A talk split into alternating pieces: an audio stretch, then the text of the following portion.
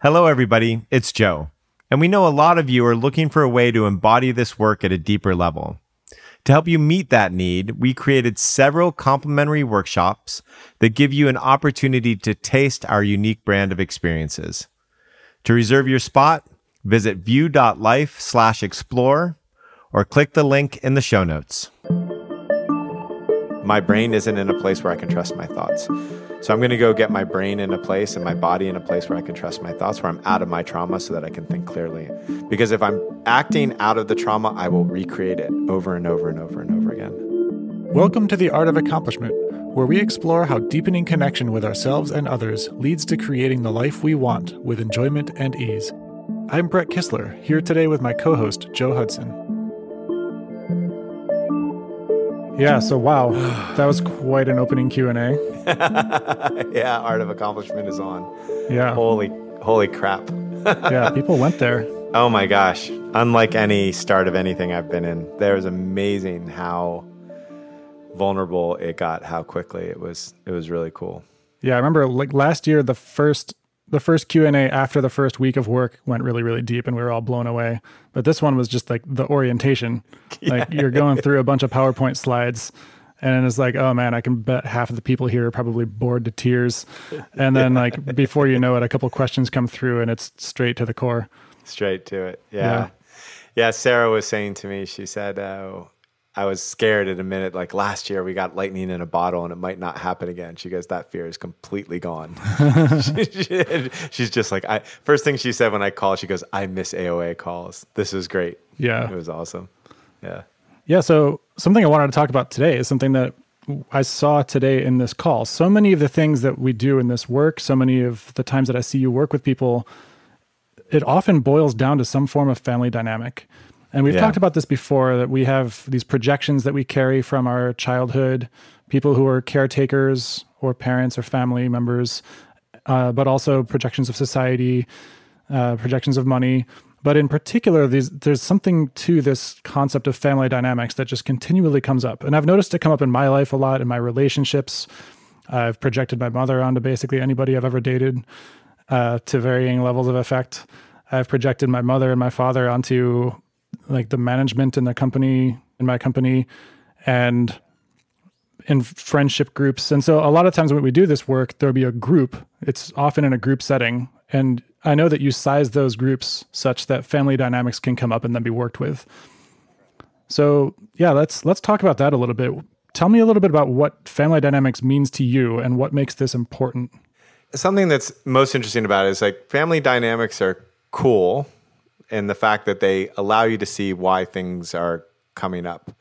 And they're also cool in the fact that it gives you uh, one way to heal patterns that are no longer useful to you in your life. That's what makes them cool. There, it's also, you know, if you look at like Freud's work or like a lot of the early psychotherapy work, uh, it was all very focused on that early family stuff. And and there's a lot of ways to have significant transformation without ever really going into any of it. So I, I say that at, at, the front end just to say that it's like there's lots of avenues of transformation. There's lots of ways of healing. There's no one way. And so this is a cool thing to talk about. But if anybody's listening thinking that this is the only way, like please let that go in your head.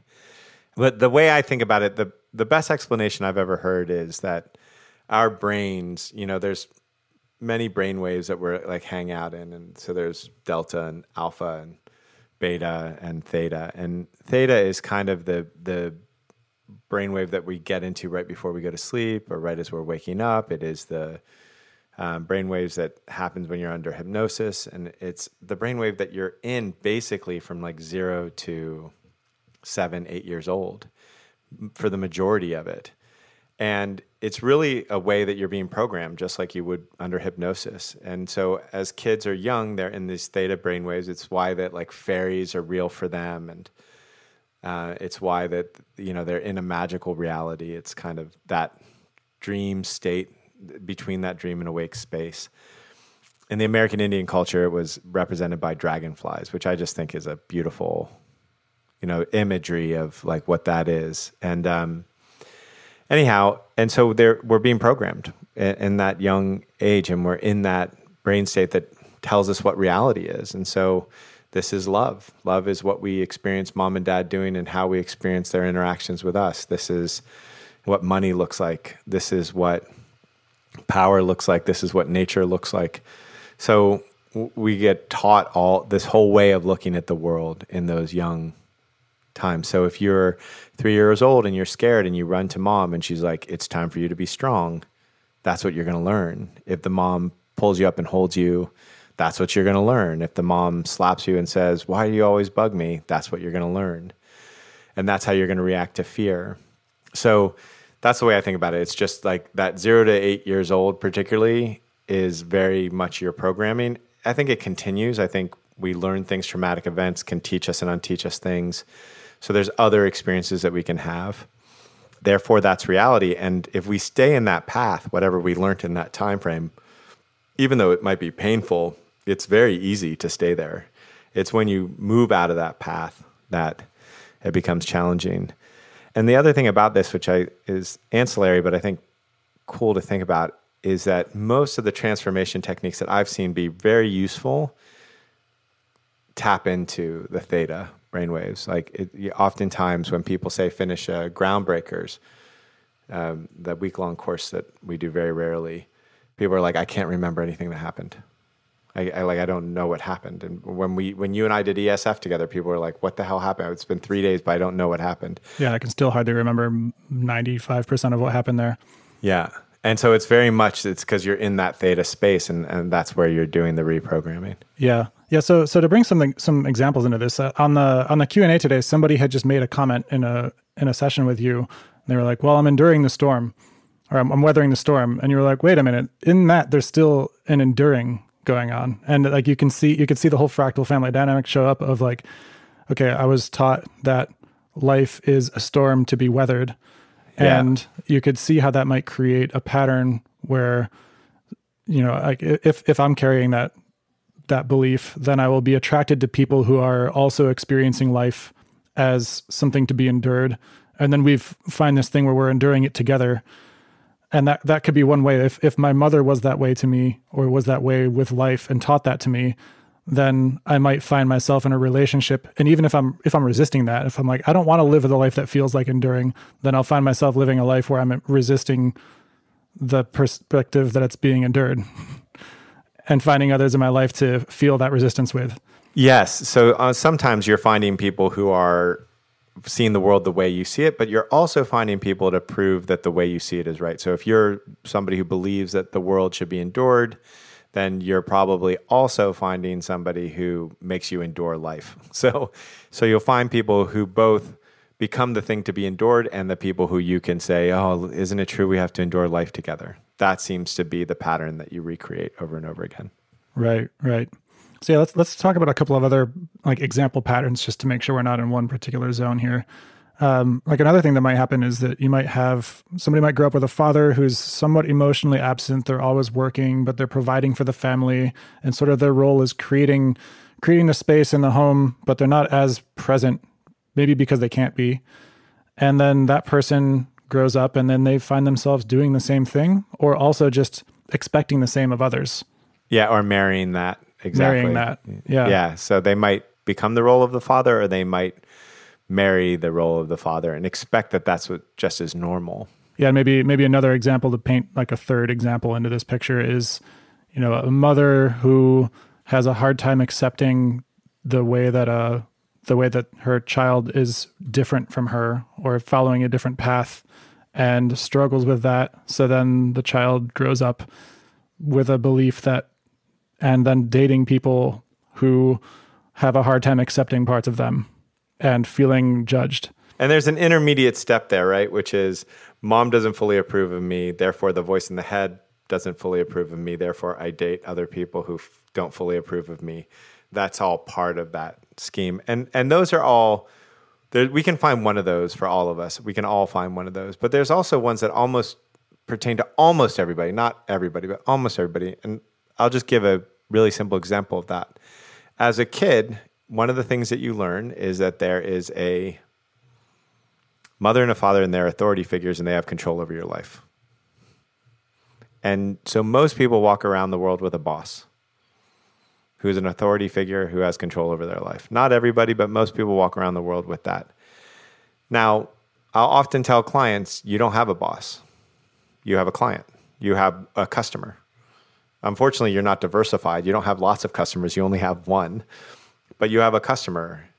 And they're not your boss, they're not your authority figure. There's somebody who's a customer, and you can lose them, or you can get another customer or another client, whatever, you, however you want to look at it. Just even the perspective that you have a boss who has some sort of control over your life is a projection of a family dynamic, typically. Yeah, and that points to something that this family dynamic thing is, which is when you were growing up, it was real. You know, your parents had authority over you. You didn't have certain kinds of power that you do as an adult, but the perception continues. Yes. And then that's that's the way that that the lives that we lived in our family become the lives that we recreate in you know subtler and subtler ways as we mature and develop. That's right. That's exactly how it works. What are some examples of how this has shown up in the workplace? There's you just had the the boss projection. But how about like within a within a team? What are some ways that perhaps some people's family dynamic issues interact with one another? Uh, what are what are some examples that you've seen? One of the coolest things you just said in the team one of the tricks that I will teach um, to executives is that if they aren't the authority figure in the room that everybody's reporting to, then a lot of these dynamics diminish. So, one really cool way to stop those kind of projections that we're about to speak to uh, is to make the team report to itself, meaning every time you have a team meeting, somebody else is responsible for holding accountability meaning that the team when somebody fails it's not the boss who says hey what happened? It's the team that says hey what happened? Like to really make the accountability to the team which is really where the accountability lies. It's not to a boss. And so that's a just a just a cool way that you can create a structure inside of an organization that changes a lot of this kind of dynamics which is just a drag on an organization. The drag can be so many ways. It, it can be i project onto my boss that um, i need to please them I project onto my boss that um, they're never happy with me. I project onto my boss that their opinion matters more than my opinion or that they have more authority than me. The, my, one of my favorites is I project onto my boss that they're a bad authority figure and I need to rebel against them. One of the more destructive ones that I see a lot of is, you know, if I grew up with a, say, a father and mother who I always disappointed, I will recreate ways to disappoint my boss. And you see, you see that happening all the time where people are creating ways to disappoint their boss, but they can't see that they're recreating it.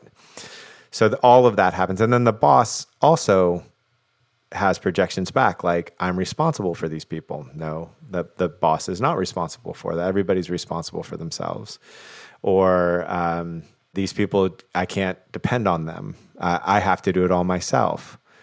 Or I can't let them down. Or nobody can do it except me. Or I'm necessary. That's one of my favorite ones that bosses have is that, and you see this especially at like not exactly the top tier of an organization, a big organization, but the level below that. When I work with executives that are, you know, not quite at the C level, oftentimes that those people, the big thing that they have to do to get to the next level is learn that they their job is to become unnecessary, that they aren't necessary anymore, that they can create a structure that basically makes them irrelevant. And when they do that, boy, they just, just take it to the whole next level. It's when they think that they need to be needed or that they offer something special that the team can't offer without them that they hold themselves back. Mm-hmm. And all of those are projections in family dynamics as well. Yeah, absolutely. And that, that kind of points to something that you said earlier about how family dynamics is an interesting way to think about things and it can be useful, but don't get too hung up on it because I, I can imagine some of these some of these dynamics that come up, like issues with authority, might not actually have come from your family. It might have just come from your school.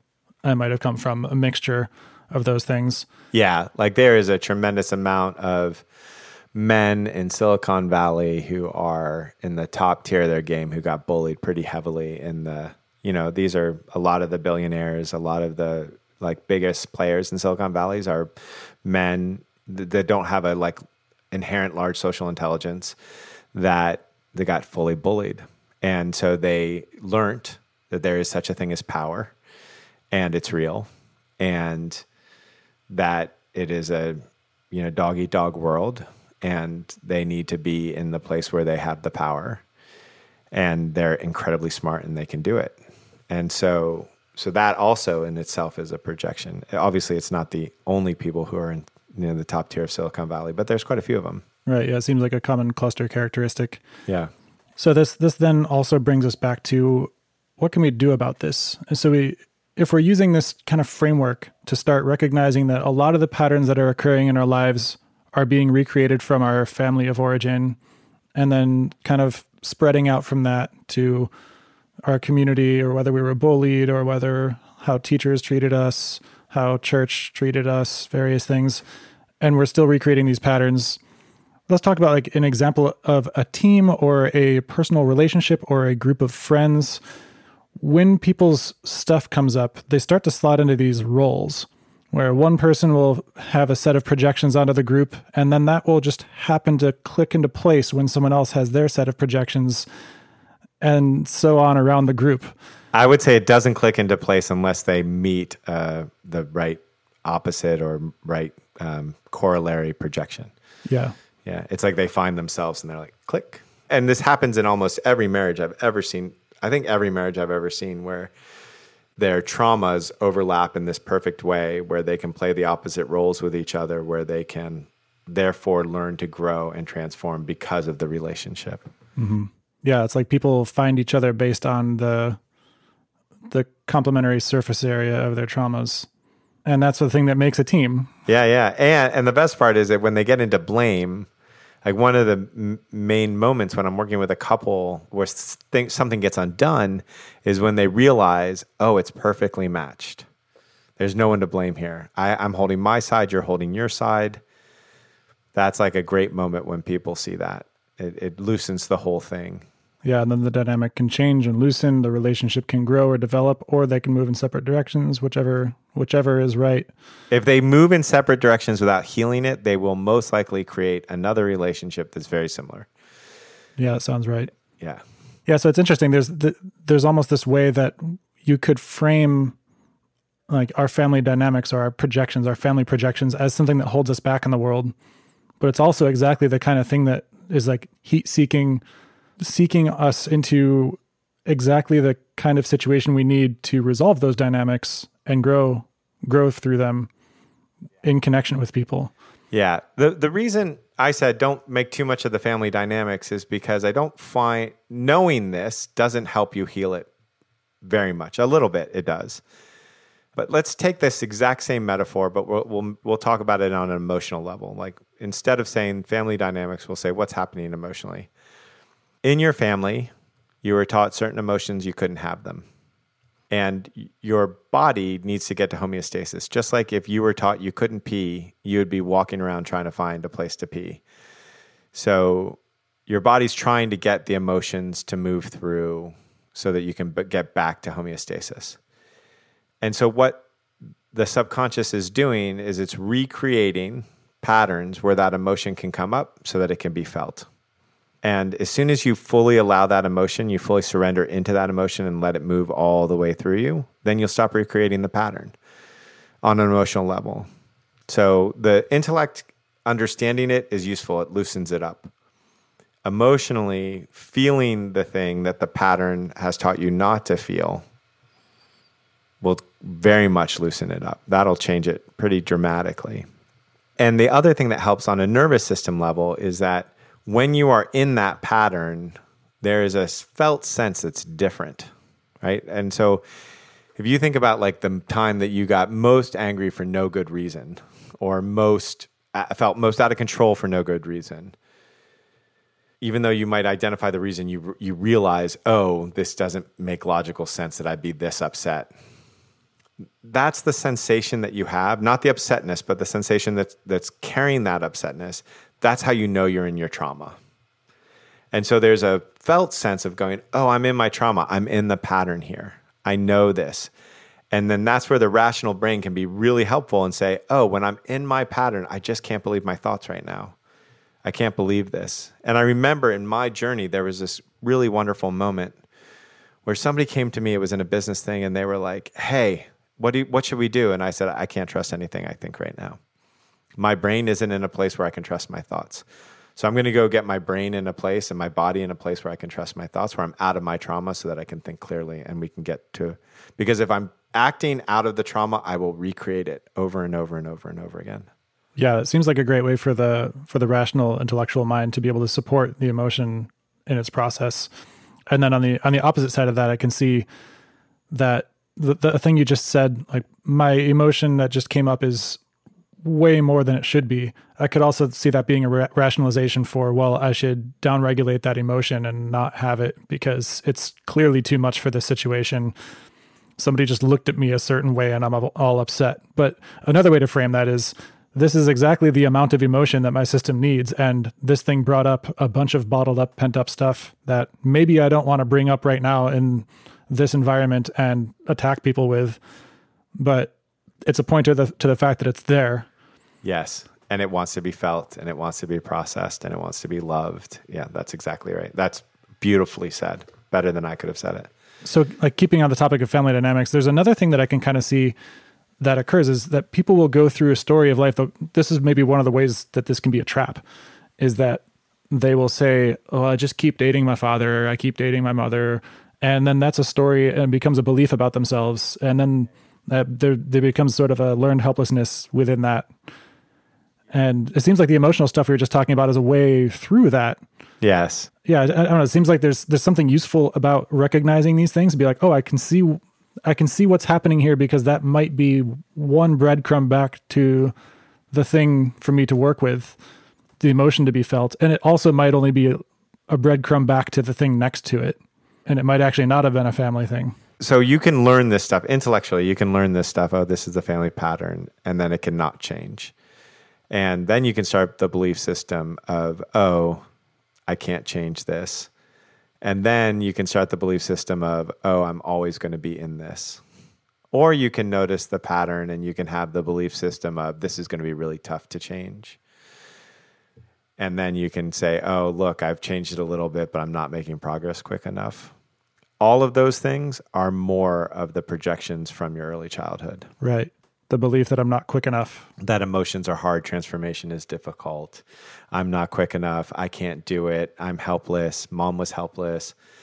Blah blah blah blah blah. Right. So there, it's I'll just always be controlled by my emotions. Yeah, yeah. It's just or I can't trust emotions. Emotions can't be trusted. All of these things are are learned from somewhere in the childhood, and so so what ha- often happens is somebody sees the first thing that they've been working on and they stick right there on that thing, but they don't see that it's held in place by a whole bunch of other ones.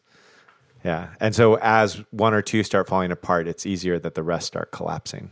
So then if somebody's listened to this episode and they're starting to look for family dynamics in their life from this perspective of this might be interesting, it might be helpful, it might be a trap, not not to take it too too heavily, and they start to see something I mean, what's what's the next step for somebody who starts to recognize, oh wow, I've had this pattern all of my life. I can see how it comes from some form of these dynamics. And how can I start to see people as an individual, unique human that they are and not as the people that I was raised by? Yeah, so the next step to take outside of learning to recognize it, and the best way to do that is when you're triggered, to, know that you're in it then um, and to feel through it, which is another great step. The other thing that's like a, a couple really cool tricks to to play with are first, if you find yourself in a like a, an emotionally triggered space, stop everything you're doing, feel the emotion, and without any intellect, just feel that emotion, trace it back to the first time you ever felt it. And that will really teach you where this thing came from. So that's a really useful trick. And sometimes just feeling where it came from. And this happens oftentimes with like things you don't expect. Like you might be triggered over a boss and you find out it has something to do with a babysitter. Or you might be triggered over money and you find out it has something to do with a dad. So that's that's a cool trick. And then another really cool trick as far as like next steps of, of kind of dilapidating the programming is to remember that all of these programs came for a good reason. You know, like if you were striving your whole life to find your dad's love and so you're programmed to strive for love. Well, that's your job as a kid is to make sure you're loved by your dad or you might not survive. It's like it's just instinct and it's and it's beautiful. And so, can you love these patterns? Can you respect them for what they tried to give you? Can you just help them find new ways of doing it more effectively rather than move into you shouldn't be doing this. I keep doing that. What's the problem here? Because that's just more of the pattern. So, learning what the pattern has done for you, how it's served you, that its intent, even if it's mean and vicious, its intent is to take care of you and to see that and to honor that also is really effective in, in allowing the patterns to become more useful and more effective and more functional. Yeah, it's almost like like honoring honoring your path to have been perfect as it is and your behavior to have developed according to very logical and environmental shapings. Yeah. Makes it easier to step forward and say that my my future behavior is also going to make perfect sense in some regard and I don't need to be self-critical and I can just feel what's true for me. Yeah, I, I was just dealing with a person recently, somebody, an old friend who I love dearly, and just going through the heat. And at some point, he looked up and he said to me, he said, um, you know, I realized that it doesn't matter who would have been put into my position, this is what would have happened to them. Hmm. Like he saw that it wasn't personal to him, that the, the life, the patterns, all of it wasn't personal to him, that anybody put into that situation would have ended up that way. You could just, it was so much relief in that. So, do you have any integration questions for us about family dynamics? Oh, yeah. The first one would be what's the pattern in your life that you most feel holds you back? And then the second question would be what's the way that you try to avoid it that's actually keeping it in place? What's the way that you're trying to avoid that pattern that actually holds the pattern in place? Would be the other way to say that. And then the third question is what is it about this pattern that's been serving you, has tried to serve you, and and has served you in the past? Mm, yeah, great questions. Thank you, Joe. Thank you, Brett. Thanks for listening to The Art of Accomplishment. If you enjoyed what you heard today, please subscribe and rate us in your podcast app. We'd love your feedback, so feel free to send us questions or comments. You can reach out to us, join our newsletter, or check out our courses at artofaccomplishment.com.